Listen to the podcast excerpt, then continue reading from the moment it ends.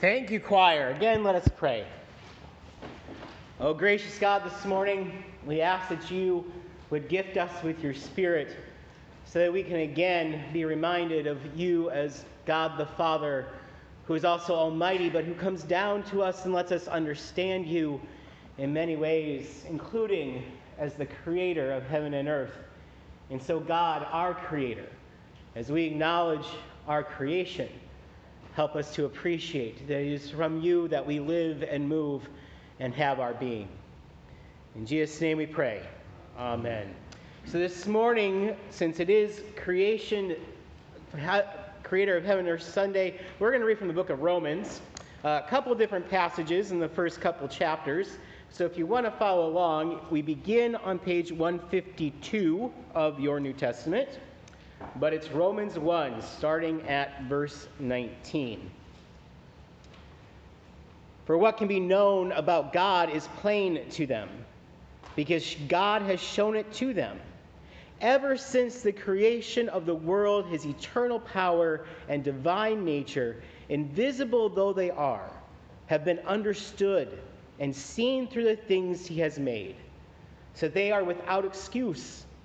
For though they knew God, they did not honor him as God or give thanks to him, but they became they became futile in their thinking, and their senseless minds were darkened. Claiming to be wise, they became fools. And then we go into chapter 2, then, as Paul goes on, kind of a, a rabbit trail down road, a different part of his argument. But we pick up at chapter 2, starting at verse 14. When Gentiles who do not possess the law do instinctively what the law requires, these, though not having the law, are a law to themselves. They show that what the law requires is written on their hearts, to which their own conscience also bears witness, and their conflicting thoughts will accurse or perhaps excuse them on the day when, according to my gospel, God, through Jesus Christ, will judge the secret thoughts of all. This is the word of the Lord. Thanks be to God. So this morning I'm going to start in maybe a bit of an odd place. Uh, I want to talk about the upcoming Bible study that we're going to do on this thing called the Enneagram. It's basically a study of personality types. You've heard Myers Briggs and that kind of stuff in the past. This one is different than that. There's nine, which is how you get an Enneagram. That's a, a meaning of nine. But it's nine different personality types, and here's an insight about me that I've learned from it. So you get a taste of the kind of conversation we would have around this. Did you know about me that when I walk into a room, including rooms like this one, I am preparing to become exhausted? Did you know that about me? That you, eh, sometimes I just label it as being an introvert, but here's what it really means. When I walk into a room, and the more people there are, the more I feel this way. I am preparing to be exhausted because what I do when I walk in the room is I'm watching, I'm observing everything. Every one of my senses is in the room trying to take stock of who's there, right? And they may sound like I'm treating everybody else in the world like a bunch of zoo animals, but that is not what that is. The reason that I do that is because I want to empathetically find you. Empathy is that ability to recognize someone else's way of feeling and being in the world, their experiences, and you've had your own that are like it. You connect with people through empathy. And so when I walk into a room, I'm prepared to be exhausted because the more people there are, the more people I'm trying to connect with by finding those little things you're doing, the body language and the words you say. I'm on and I'm paying attention. To the point where when I go home after church every week, what do I do? I take a nap. If I could offer you anything as we begin the idea of talking about God as creator, it would again be the lesson of accept the fact that it'll make you tired, but empathetic connection making is a Christian virtue. There are lots of people in the world. The Enneagram says there's at least eight other kinds. And some of them, very specifically, will do an opposite kind of thing when they walk into a room. They will not try to connect, they will not try to understand you on an emotional, empathetic level. they will listen to your words so they can gain ammo. So they can weaponize the thing that you just said or the way that you just acted. So they can define the room as those who are with me and those who are against me, those who are right and those who are wrong. That kind of way of being is another thing that's on the Enneagram, but I've said as we started the Apostles' Creed, please don't hold the confession like that. When we stand within our tradition and we stand up and we say the Apostles' Creed or the Belgic Confession, don't hold those words as an opportunity to weaponize your faith against anybody else. And it's really important when we get to Creator of heaven and earth and you recognize just how many people in this room, I can empathetically tell you, have the battle scars of having fought over the idea of a creator of heaven and earth. How many of you walk around with scars, if not open wounds, about that idea? How much it is important to us to remember our virtue is to lay down the weapons. What am I talking about? Well, again, guess what? For this week, I'm going to talk about my biology class.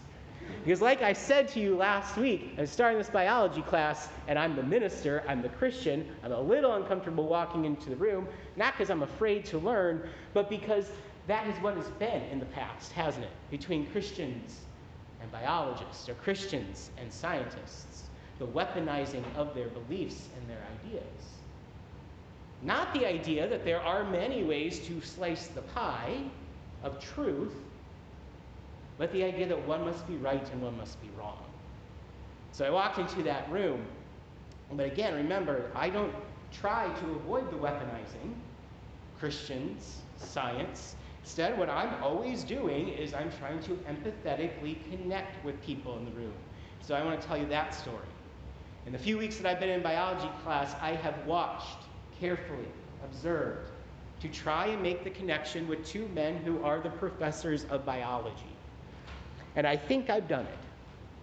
Because as I've sat there and listened to them t- teach, like empathy, I've realized we are creatures that have more in common than are different. I watched two men walk into a room who have a passion for their area of study to the point where they are the ones who are put in front of the room to talk and I watch them because I can see all that passion being inside them for the area of their study and they want to teach it. And I can also see them restraining themselves. Because they know, like I know, that there are some rooms where people walk in, and the thing is, they have never cared about the thing that you are passionate about, and they will walk out of that room not caring. I look at these two men and I go, boy, they're both a couple of big old nerds. And so am I.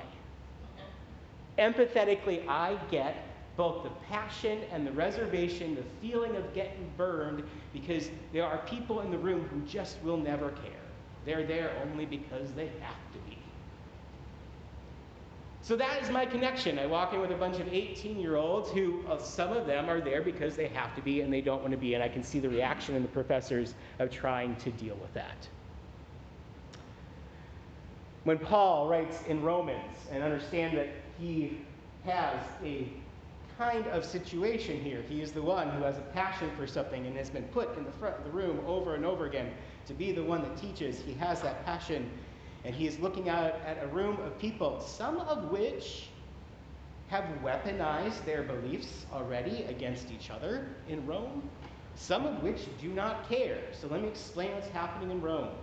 Paul has not been there yet but he's heard about them.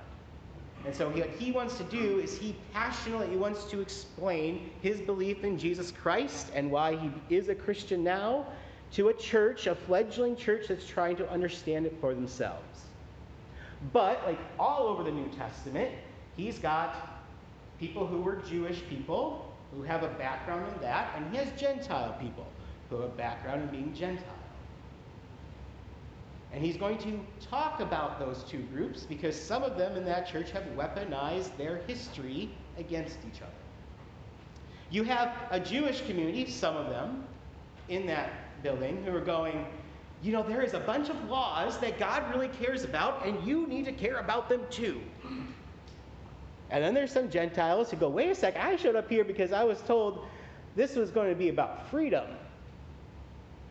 I don't want to own all your baggage or your God's baggage. I want to hear about Jesus and the freedom that he offers.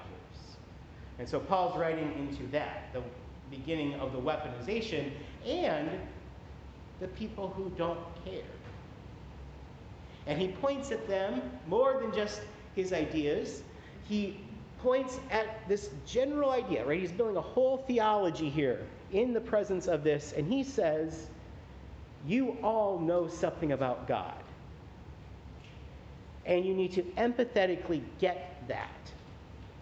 You all know something about God. The Jewish people, they have special revelation. They have had the law. They know it because they were taught it in their temples, in their synagogues, in their families. They have this special knowledge of God. But if you were listening to where he started off, he also said, Hey, you Gentiles, who somehow managed to follow the law, even though you've never heard it before. You don't commit adultery, you don't kill people, you don't steal, you don't lie. Guess what? You know God too. Not as specifically because you don't know the specific law of God, but you learned about God, and where did you learn about God? The world, right? Your observations of the world and how you should live in it, you already know that, and you've already met God. And you two groups showing up in the same room together, you have to stop weaponizing your past. And you have to stop pretending that the other person's concern about what they know about God doesn't matter. And you need to meet in the middle where it is a thing you have in common your faith in Jesus Christ. You get that's what he's doing? He's challenging the Roman church to understand the categories that everybody in that room already knows God. And by the way, that's what the, exactly what the Belgic Confession goes to, right? When we read that, we know God by two different books.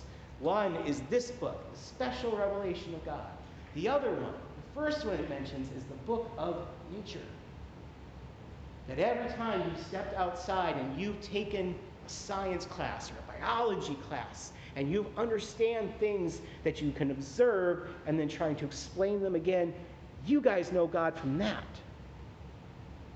Neither one, by the way, is wrong. Neither one of them trumps the other.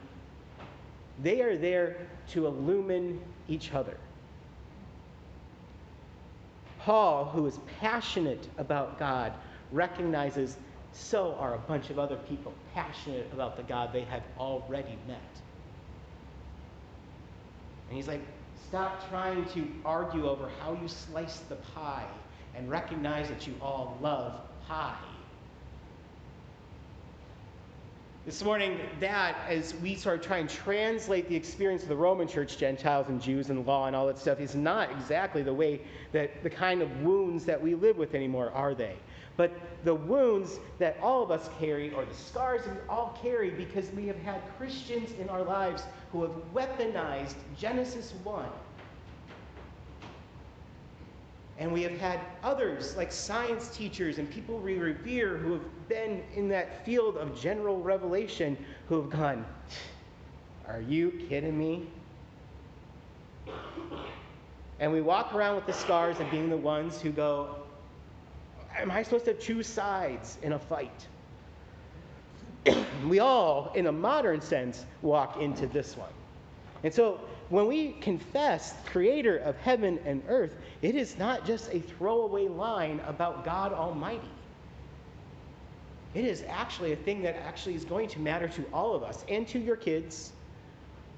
When you send them off to school and you send them off to their science class and they hear the word evolution or they hear the word creationism they hear intelligent design and they hear people contradict it and argue against it and go back and forth. It will matter that you stand in a place and say, I believe in God who is the creator of heaven and earth. But do not forget the guidance of the Apostle Paul and the guidance of the Holy Spirit who gave us this as the special revelation of God, which is set down your weapons.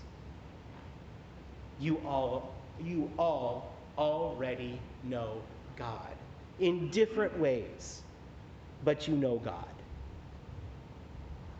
So there's a song that kind of comes to my mind when I actually think about this ongoing thing. Here's how it goes it's called The Hand of God. I cry for hope, I long for peace, to fill the void of reason that my heart can only see. Before I read the rest of it, let me just pause there and say I love that line because so often we think it's about reason as if it's a matter of our head, what ideas are correct. And the song goes, no, we're fighting about the reason that only our hearts can see. Now we're getting closer to something that is not just about who's got the right facts, but about who is speaking into something deeper than that. Okay, so I cry for hope. I long for peace. I fill the void of reason that my heart can only see. There is a pull, there is a need. I see in part, I search for more. I long to know the mysteries of why and who we are of what has been and what's in store. But the hand of God is all that we are seeking. It burns within my soul to know what lies beyond. In the hand of God, constantly it reaches to take us to the place, the place we all belong.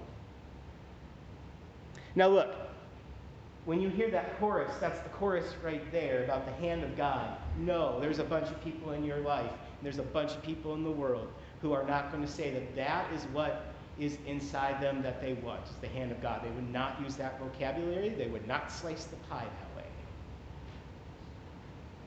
But then you get to this kind of one line that over kind of the, that, that line that's after the chorus, that's kind of the big booming moment, converse, uh, big moment at the end of the song. It says, We are destined for the, from the day that we are born to yearn for something more.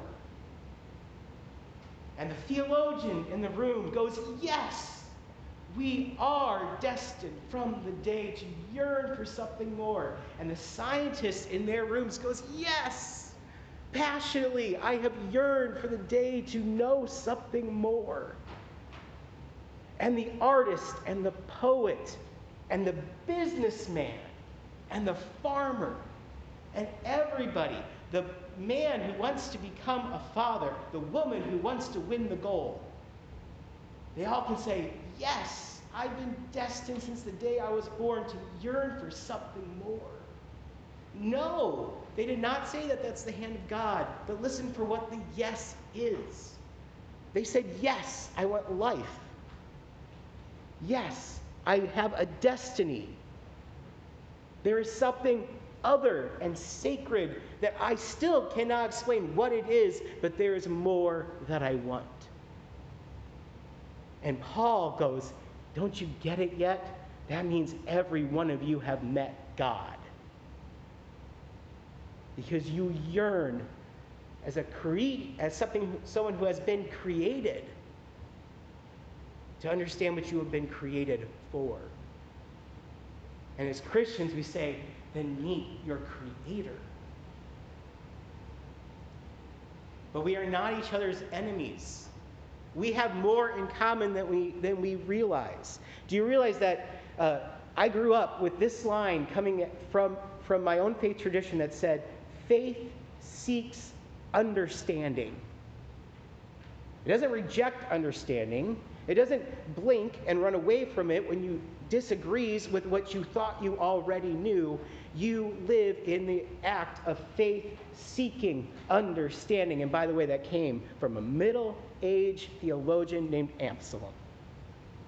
Faith seeks understanding. I also grew up as a Reformed Christian, and that wasn't just a set of Reformed confessions and beliefs as if we've got it all figured out. The actual idea was you're reformed and you're always reforming because guess what? You don't have it all figured out yet. And the scientist shows up in the world and says, I can't prove anything because I don't have it all figured out yet. And we are all sharing the, the philosophical base of humility as we try to understand both books God has given us We have more in common than we have apart. Stop making each other enemies. Stop picking up your weapons and creating more scars. It's not always that you're going to find that the things are, you know, easy or that we always agree with each other. It was science that told us that our earth was not at the center of the universe, and it scandalized Christians to find that out. We, as Christians, were scandalized when we found out that the sun was not the center of the universe. And we're still standing, aren't we? So when you stand right here, right now, in this moment, and science goes, no, creation did not take seven days, and there's this thing called evolution, you have a choice to make. To continue to be scandalized or to recognize that there's still a space where you could still be standing. You know, if you're ever going to get your dander up, don't get it up at the people who philosophically are coming at the world with passion and humility to try and understand. They are your friends. If you want to get your dander up at anybody, get your dander up at the people who use the word just. And I don't mean just as in the word justice, but I mean people who say things like, it's just business. Tell that to the person who just got laid off when the business, the just business, had to decide to downsize. Tell that to the small business owner who is losing their business because of the big corporation. Uh, tell that to the person in a third world country who is living in poverty making our clothes for us. Tell that to the corporate executive who's making decisions and knows that they actually are not monsters, even though that's what they get labeled. It's not just business for any of them. So it's just business. That's like saying that mountain is just a pile of rocks.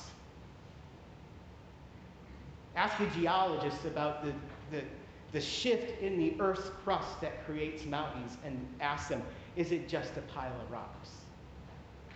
Ask the poet who wisely understands the metaphor to say to somebody, climb a mountain means do something that you think is impossible and then find out just how strong you really are when you achieve it. And ask them, is it just a pile of rocks?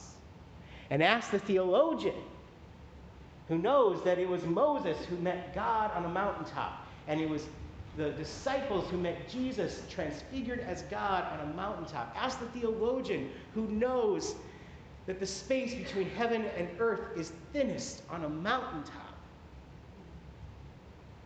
That it's just a pile of rocks.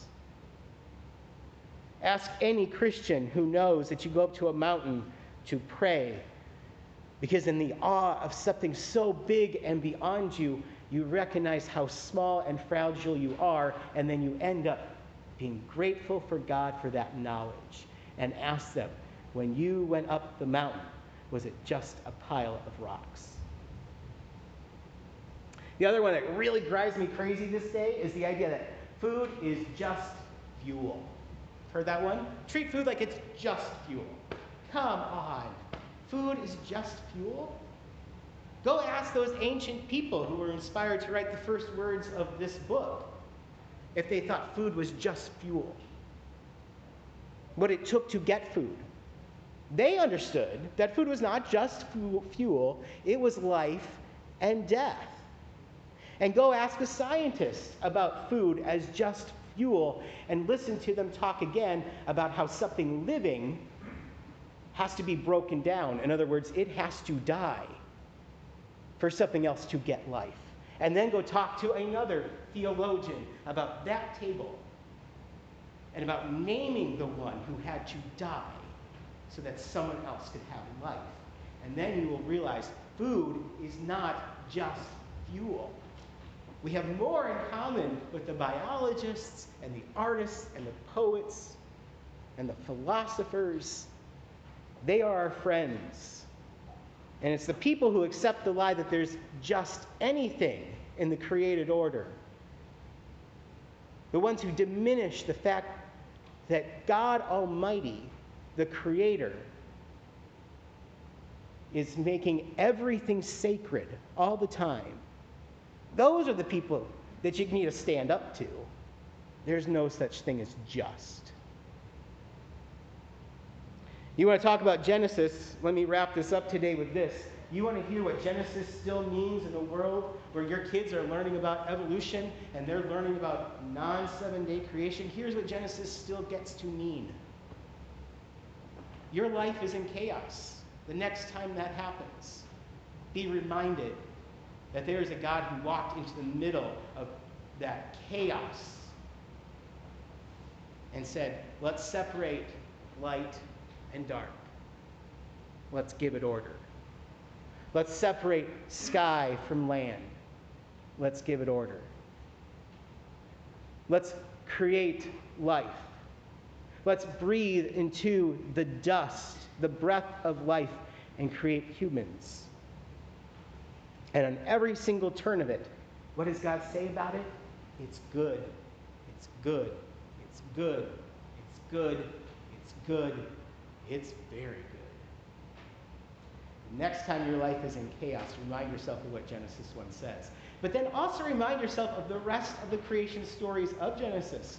Because we get stuck fighting about a seven day creation and forget that there are chapters upon chapters in Genesis about creation. From Adam and Eve to Cain and Abel to the Tower of Babel, and yes, to Noah, God is also revealing to us that something went very wrong with the created order.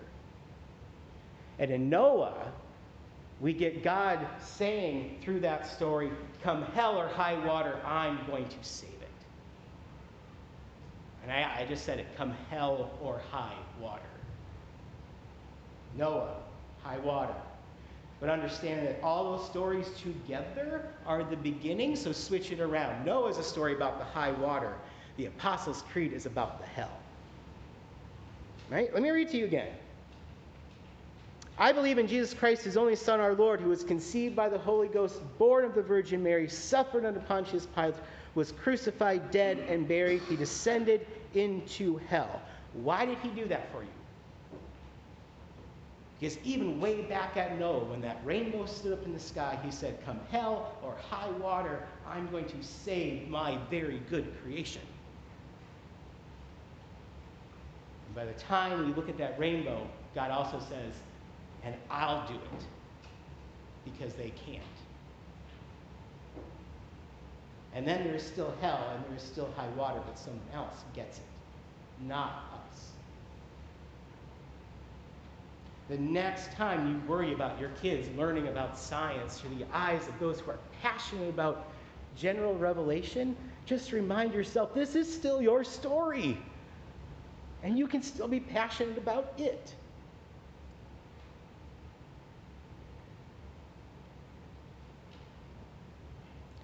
As Christians, we need to make friends and lay down our weapons and make sure that we remember that everyone is saying yes to a destiny of their passion for the hand of God, even when they don't know that's the language, even when they're slicing the pie a different way. They are not our enemies. And the God who is the creator created all of them red and yellow, black and white, they are precious in his sight. The church in Rome needed to learn that lesson. We still have to learn it. Let us pray. Heavenly Father, thank you yet again for being the creator of all things. And in all things, we live and move and have our being in you. So, God, remind us that it is not just a rainbow, but it is a promise that come hell or high water, you're going to make sure that we, your very good creation, all of us, red, yellow, black, and white, are going to be able to be with you. Help us in this life to be with each other, to lay down our weapons, and to find the places where we are all passionately seeking your hand. In Jesus' name we pray. Amen. Well, let's stand and sing our next hymn, Be Thou My Vision. It's number 468.